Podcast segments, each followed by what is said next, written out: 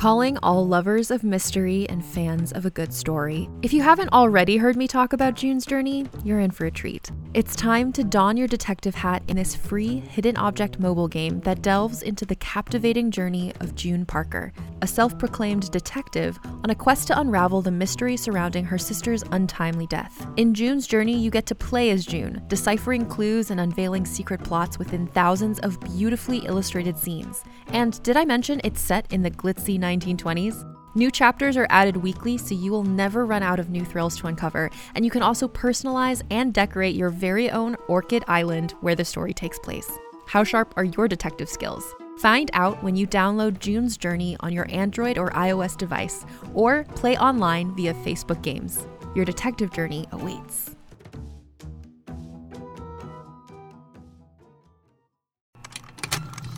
Contained herein are the heresies of Radolf Burntwine, erstwhile monk turned traveling medical investigator. Join me as I uncover the blasphemous truth of a plague ridden world that ours is not a loving God, and we are not its favored children. The Heresies of Radolf Burntwine, coming January 2nd, wherever podcasts are available. Subscribe on iTunes at Toddcast Podcast. Great. Thank you for taking some time here to join us. Yeah, sorry. Sorry about that. I Oh, got not at all. uh, Not at all. Yeah, I was uh, saying to my wife uh, how, uh, you know, because we're big fans of lacrosse. And of course, we go to tons of Whitecaps games as well, big supporters of MLS. And you try to go to the Canucks as much as we can, but it's just not as, you know, it's just not as cheap, right? And, mhm. you know, it's just as exciting. But yeah, so I was saying just how excited I was to talk to you. Um, Mhm. so yeah, I guess we're uh, right to it. Um, it's on everybody's mind still because we're we're still kind of in it. Like how how have you uh, you know fared during uh, work COVID? You know, like what a c- couple crazy years, right? Crazy years. Um, probably the toughest in my. I'm 28 years in this business, and uh, most of it in uh, MLS, and the last six with the National Lacrosse. I don't think I've ever. Um, I don't think I've ever seen anything like it in my career. I mean, we we were we were absent of games for 21 months before we relaunched uh, before the NLL relaunched back in December. And just dealing with all the, you know, it's not just the canceled games, but we trying to get back to play and every state and crossing players over the border had different protocols. It was just enormous, enormous. It took a toll on a lot of us for sure. Of course, yeah. And as uh, well, I guess now former NLL commissioner, uh, how close were you guys? And I guess just kind of pro sports in general. How close was it to like shutting down teams and like we can't continue to not make money?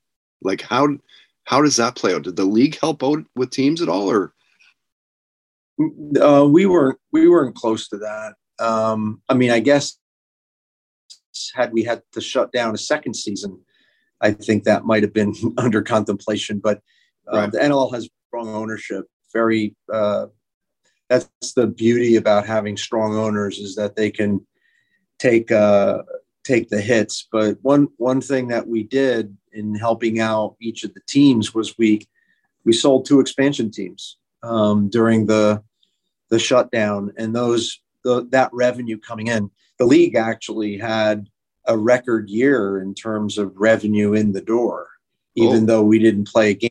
So it was it was a bit of a kind of um, an odd. Uh, it was an odd. I mean, we worked our butts off to make that happen, but because the league brought in so much revenue in expansion and other ancillary revenues, we gave a lot of relief to the teams that way. So the teams, you know, could focus on their, you know, on their expenses and not have to worry about the league. But we actually had a really good year revenue in 2000 in 2021. Yeah, a- and you could say that you know your biggest impact with the league would be, you know, the expansions. Um, I, ideally, how many teams would you like to see in the NLL? Well, my goal was always get to 30 eventually. Um, Wow, fortunately, I won't I won't be there to see that happen. But I think that NLL should become a 30 team league someday within the next decade or, or 15 years, call it. Right. And and how odd was it to to have fake crowd noise for sports, pro sports, and you know, a, as a fan, sure felt weird at the start. Um, well, we never did. We never played in that environment, and I, I don't know. It was weird watching games with no fans in the stands, and yeah, uh, yeah, nobody likes to see that. The fans are such an important part of a live sporting event, the most important part of a live sporting event, and uh, it was kind of, it was really odd. It was bizarre. It was almost uh, a little spooky, to be honest with you. Yeah, it almost just doesn't even feel right. You know, it's almost like a movie or something, right? Mm-hmm. Uh, um, mask mandates now gone here in, in, British Columbia. It's nice, you know, with the Vancouver Canucks, and we get, uh, uh, of course, lacrosse and, and and every other pro sport. Um, did you pay attention uh, much to today's uh, uh, NHL uh, trade deadline? Do you keep up with that stuff? Yeah, well, I'm here at the Coyotes, so I'm seeing all the moves and all the press releases here locally. Um, so I'm, I'm aware of what we did today. But to yeah. be honest, I've had nothing but back to back meetings today with staff, and we're focusing on our next nine remaining games and our move to Tempe next year at ASU. And there's a lot, there's a lot of work to be done here. Right. I, I guess that's why you didn't have us down for today. You're like, what is going on? Uh, let's well, no, I, one I, more meeting. I must, when it, when we confirmed the meeting, I must have blanked out, and then I didn't see an invite come over, so it didn't populate my my calendar. So it's probably my fault, Todd. Ah, yeah, yeah. Um, how much how much goes into uh, doing an NL, NLL expansion? Um, like, is there things behind the scenes that maybe regular fans wouldn't realize is happening? Oh yeah, everything's behind the scenes. You know, the negotiations, the development and cultivation of the market, and the and the owner who's ultimately going to buy the application process, the negotiation of all the agreements. That's principally all behind the scenes. Um, yeah, so uh, I think you could probably write a book on an expansion city, and each one is different, unique. Um, you know, doesn't matter. Big market small market uh, sophisticated owner you know that is other sports properties or just a standalone owner. They all have their uh, unique characteristics and it's um, it's not easy work for sure. But but we we got two of them done in the middle of a pandemic so i'm really proud of that effort that's for sure. Yeah that's amazing. And and, and what is an average day for you nick or does that even exist? There is no average day. Every day is different. Every day has an agenda that starts early in the morning and ends late at night. And, you know, at the league office, it's different work at the league versus being here at a team. You know, I spent most of my career on the team side and team operations and running teams and uh, running uh, local operations. The league is very different because you're overseeing multiple teams um, and you're more of a governing body than you are a operator of a local business in a marketplace so the the jobs are different but equally as taxing yes, I'm sure it is. Uh, and, and, you're mentioning you go you you'll go beyond uh, the managerial roles, let's say in sports. Like talk about your time playing pro soccer, and then mm. you basically, I mean, you basically helped launch the MLS in, in the mid '90s.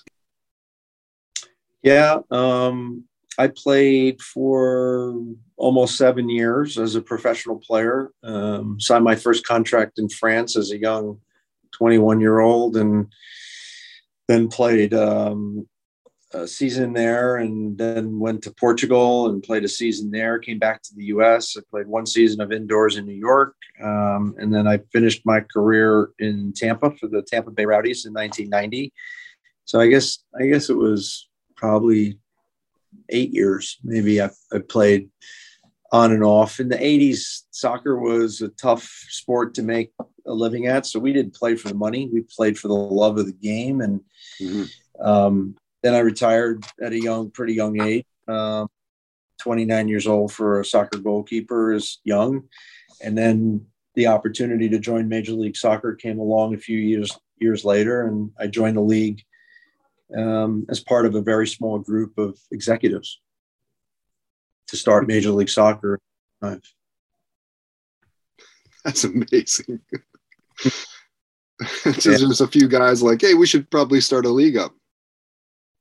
Yeah, well, it wasn't just a few guys. It was Robert Kraft and Phil Anschutz and John Kluge and Stu Subotnick and some Lamar Hunt, the late Lamar Hunt in Kansas City. So they weren't just a few average guys; they were above average and in every way, on and off the field. And right. then the group that put together with Alan Rothenberg as the founder of the league and Randy Bernstein and Kathy Carter and Ivan Gazidis and Sunil Gulati and myself was part of that group. We had some terrific other people that joined us and we launched the league in 96 as our first season. So, wow.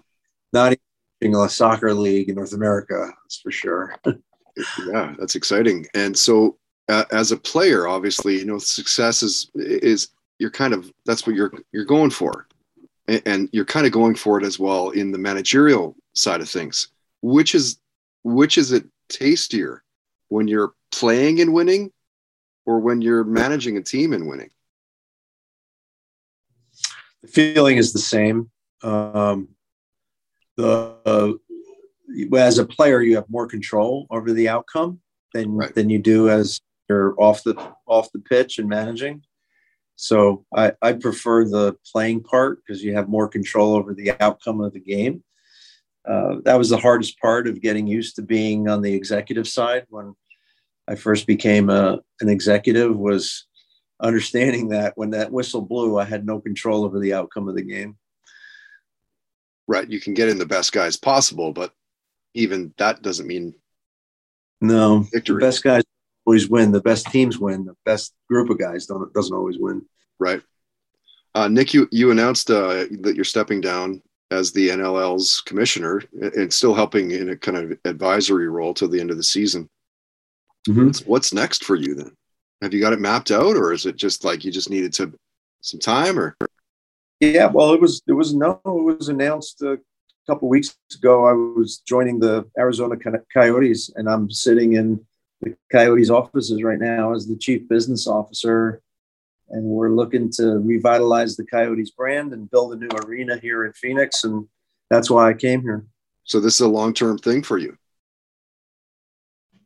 This listen, I'm 28 years in the business, and this is probably a five to 10 year project. So okay As much as energy as I have at my age, I'm not sure I want to be working um, that much long, outside of 10 years from now.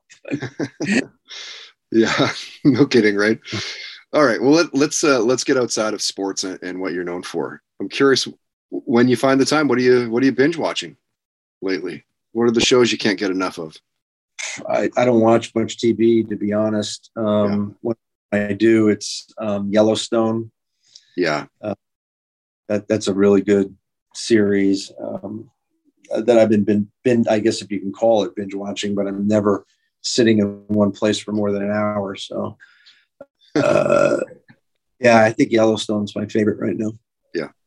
Uh, what was the what's the music like in your house as a kid growing up? The kids are out of the house. No, no, I mean as you as a kid growing up, like oh, what are you growing up? Yeah, like what are you what are you listening to? What are your parents playing? What are your friends playing? Yeah, 80, 80s is the best decade ever. So a lot of 80s, you know. Um, Queen, Rolling Stones, um, gosh, there's so many good ones. Santana, great 80s music. Oh yeah. I mean, you get to the 70s and 80s were probably the best time for music. And that's probably because they needed to actually be able to play their songs well. and also just kind of a different time. You know, you talk to anybody that's even 20, 25 years old, they don't remember a world without cell phones and Yeah. and, the capabilities of jumping online and finding anything on the internet. It's a totally different world. Yep. What, Totally what was your first concert that you went to? My very first concert was a Ted Nugent concert at the Capitol Theater in Passaic, New Jersey. nice. Well, that'd be touring what uh, Stranglehold. 1977, maybe 78. Okay. So you're a teenager at that point. Yeah, I'm. Uh, yeah, I'm uh, 17 years old. Okay. What any anything stand out from the show? I know I lost my hearing for a couple days afterwards. That's about it. That's amazing. And it's amazing that he's still today, present day, still making music. Still I know. Yeah. I know. Uh, we know we know you know your love of, of sports probably doesn't end where where you are do, do you uh do you get into like watching mma fights like ufc and bellator and all that Yeah, my sons and I, we, we love MMA. We love UFC fights. And yeah, we're into that. Any chance we are together and there's a fight on, we're watching it together. yeah yeah that's great i love i love fight Who, who's your favorites yeah favorites Oh, favorites. Um, they're, I just enjoy like the big matchups. So I, I guess Conor McGregor is kind of my favorite. I'm, I have a European culture and a background, and I, I kind of get him a little bit from a European standpoint. But uh, did you see Yeah, that I just like- he had with poirier and he broke his leg no, I didn't see that one. Whew. Oh my god like how the pain of that even with the shock value would still go like holy man what is going on? Um nick what's the worst job you've had? The worst job I had, probably my very first job in high school. I was it was a summer job, um, and I worked for a large produce company, and I was stuck in a giant warehouse that was refrigerated, um, and I was separating the uh, bad produce from the good produce, so the good produce went onto the shelves. So that was probably my best, my worst job. stinky stinky worst job are you a are, are you a gambler that summer I would never have a job I hated to go to. yes um are, are you a gambler Uh, no, I'm not a gambler. Yeah me neither uh, vegas here and there i will yeah um no, I don't. All right, I'll I'll I'll ask you a couple more, and we'll uh, we'll wrap it up. Again, thank you again for for taking some time here today, Nick. Um, You- tell us a near death story where you were like, "Holy crap! I could have just died there." Well, this one's a true life one. So I'm a cancer survivor. I had uh, had leukemia. I was diagnosed with leukemia 13 year 13 years ago this May. I'm sorry, um, it was January, um, but this May I officially was cured 13 years ago. So during the process, during the it's it's actually leukemia is a very survivable disease these days because of all the modern science. But what they put you through is like hell, and most people die from the treatment, not the disease. And um, there was one time uh, I was like deep into the treatment where I went walked to the bathroom and and went to the bathroom and came back to my bed and I almost didn't make it and I nearly passed out. It was a pretty horrifying experience, but thank God I I didn't. So Wow, wow. Maybe the toughest I'll ask you, only because it's probably going to be really hard for you to pick. But uh, of your sporting career, like, can you nail it down to one career highlight? no, no chance. There are so many. The journey's been amazing. You know, the ground, the launch of Major League Soccer in '96, the uh, success in that we had in Tampa, leading the league in attendance and being uh, one of the flagship teams in the league. Um, that was great success. Then the groundbreaking in New York and getting Red Bull Arena in the ground, uh, that was a tremendous day. Um, almost winning the uh, well, we won the Eastern Conference Championship in New York. Um, that was exciting. And then going to Philly and breaking ground on another stadium in Philadelphia, bringing soccer to the Philadelphia marketplace, uh, bringing Major League Soccer to that city and leading that effort, building that stadium, founding the Philadelphia Union, um, revitalizing the NLL. You know, when I took it over, wow, 30 league that was nine teams going to seven. Um, it was just really, you know, we did triage there in the early days, and today it's a 15 team league and on its way to 16 teams. I'm really proud of that accomplishment. So, a lot of great moments, Todd. A lot of great moments. Yeah, I mean it's amazing, right? That's what I'm saying. It's probably the toughest because I don't know, you, you, probably couldn't pick one even if you had to. Hard to Not pick one. Yeah. Well, thanks again for uh, for jumping on, Nick. You're at NLL Commish on Twitter. Are you are you keeping that handle? Um, it's mine, so I'm going to keep it. I go there. I like to keep up to speed with what's going on with the National Lacrosse League. I wish it nothing but the best, and I'm forever a fan of the league, and uh, will continue to help in any way. I told the board, even you know, when my consulting gig is over, when opportunities arise, I will uh, I will always bring them to the league. I, I have a very soft spot in my heart for the National Lacrosse League, and um, yeah, so I'll just uh, I'll just maybe put it on on a hiatus and just check it from time to time to keep myself abreast of what's going on in lacrosse. Okay, well, at least we know where to find you. Thanks again, sure. Rick. Have a great day. Thanks again for jumping on, and uh, and we'll see you online. The Toddcast podcast on toddhancock.ca.